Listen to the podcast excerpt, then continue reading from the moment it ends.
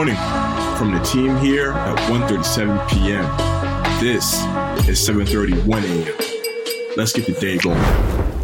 Good morning, good morning. It is Tuesday, May the 4th, and I just want to start by saying, May the 4th be with you.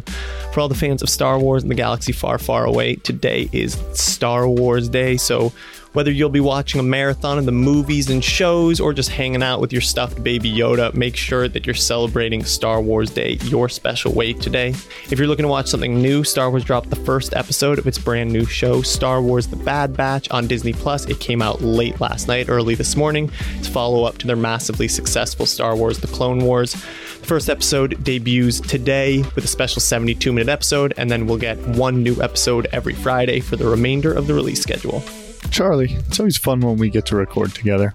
And I must say, May the 4th is a pretty big day. It's it's it's well executed by Star Wars.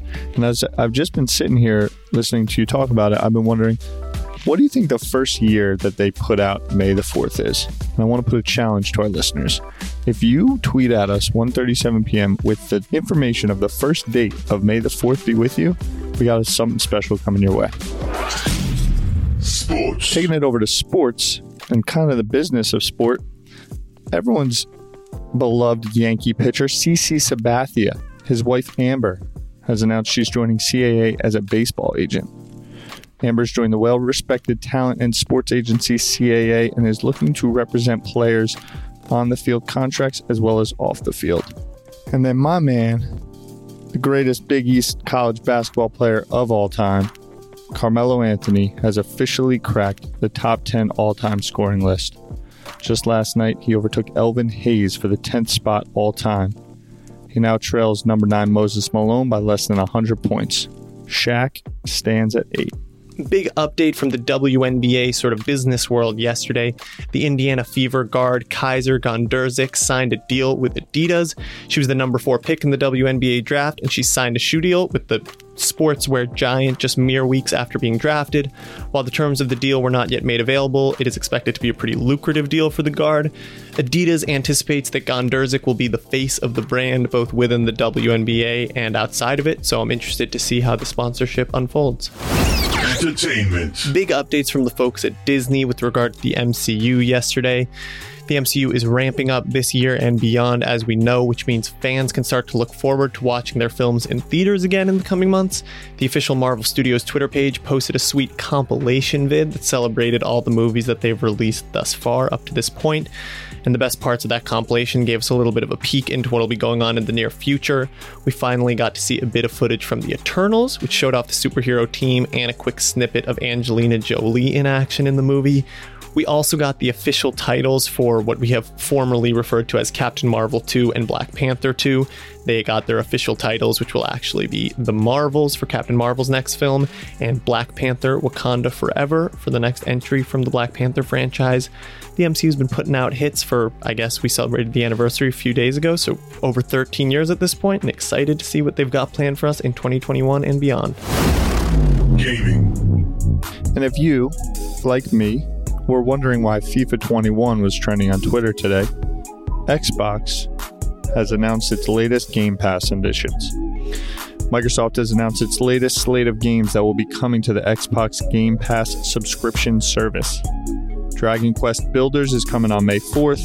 You have FIFA 21, Outlast 2, and Steep coming on May 6th. Final Fantasy X, Just Cause 4 Reloaded, Psychonauts, Red Dead Online, which everyone loves, and Remnant from the Ashes will be added on May 13th. All right, in the classic tech heel turn, Sony is getting into the Discord business. Over the last month, there was a lot of chatter about Microsoft potentially acquiring the platform. There was a lot of naysayers and people that were scared they might take over and ruin it.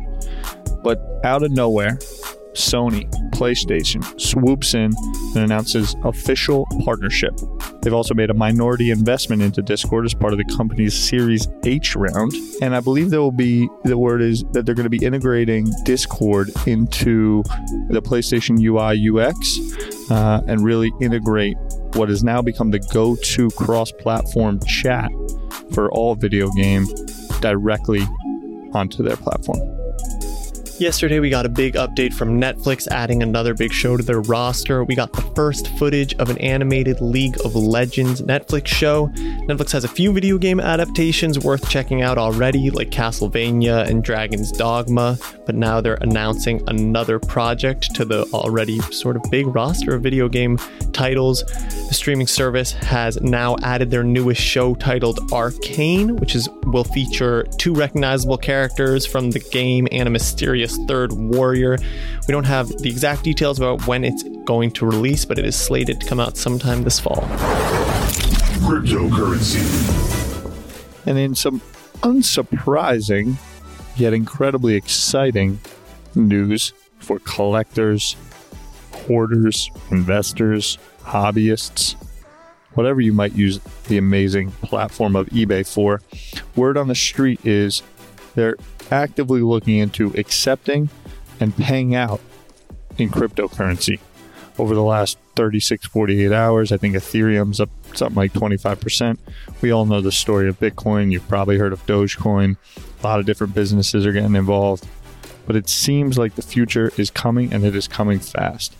eBay has been around for a very long time. Large innovative driver in inter- all things internet, and it would be a big move, a big signal to see them using active crypto on their platform. I'm excited as a heavy user of eBay. I was just at the post office this morning shipping out some cards. Wouldn't have mind getting paid in Ethereum for that. We spoke about this in a previous episode, just sort of the ongoing competition since the launch of Clubhouse last year. But Twitter made an announcement yesterday about their sort of audio competitor to Clubhouse, Twitter Spaces. Yesterday, Twitter announced that everyone with 600 or more followers will now be able to host a space. Users have been able to join spaces for some months, but only certain users have been able to create spaces. But now, anyone with 600 or more followers has the ability to create a space and have users join and engage in an audio room a la Clubhouse. Um, they've announced a couple of features that they're planning to release down the line. One of those features is ticketed spaces where you'll be able to charge for events so that creators can monetize on those spaces. But the war of all the tech giants trying to come up with sort of a Clubhouse competitor continues to go on. All right, that's it for today's edition of 7:31 a.m. We'll be back tomorrow with the latest to arm you for your daily hustle. Be sure to hit that subscribe button to get notified every time a new episode drops. For more in-depth coverage on all the stories you just heard and more, be sure to follow 1:37 p.m. on Instagram, Twitter, and TikTok, or just head to 137pm.com.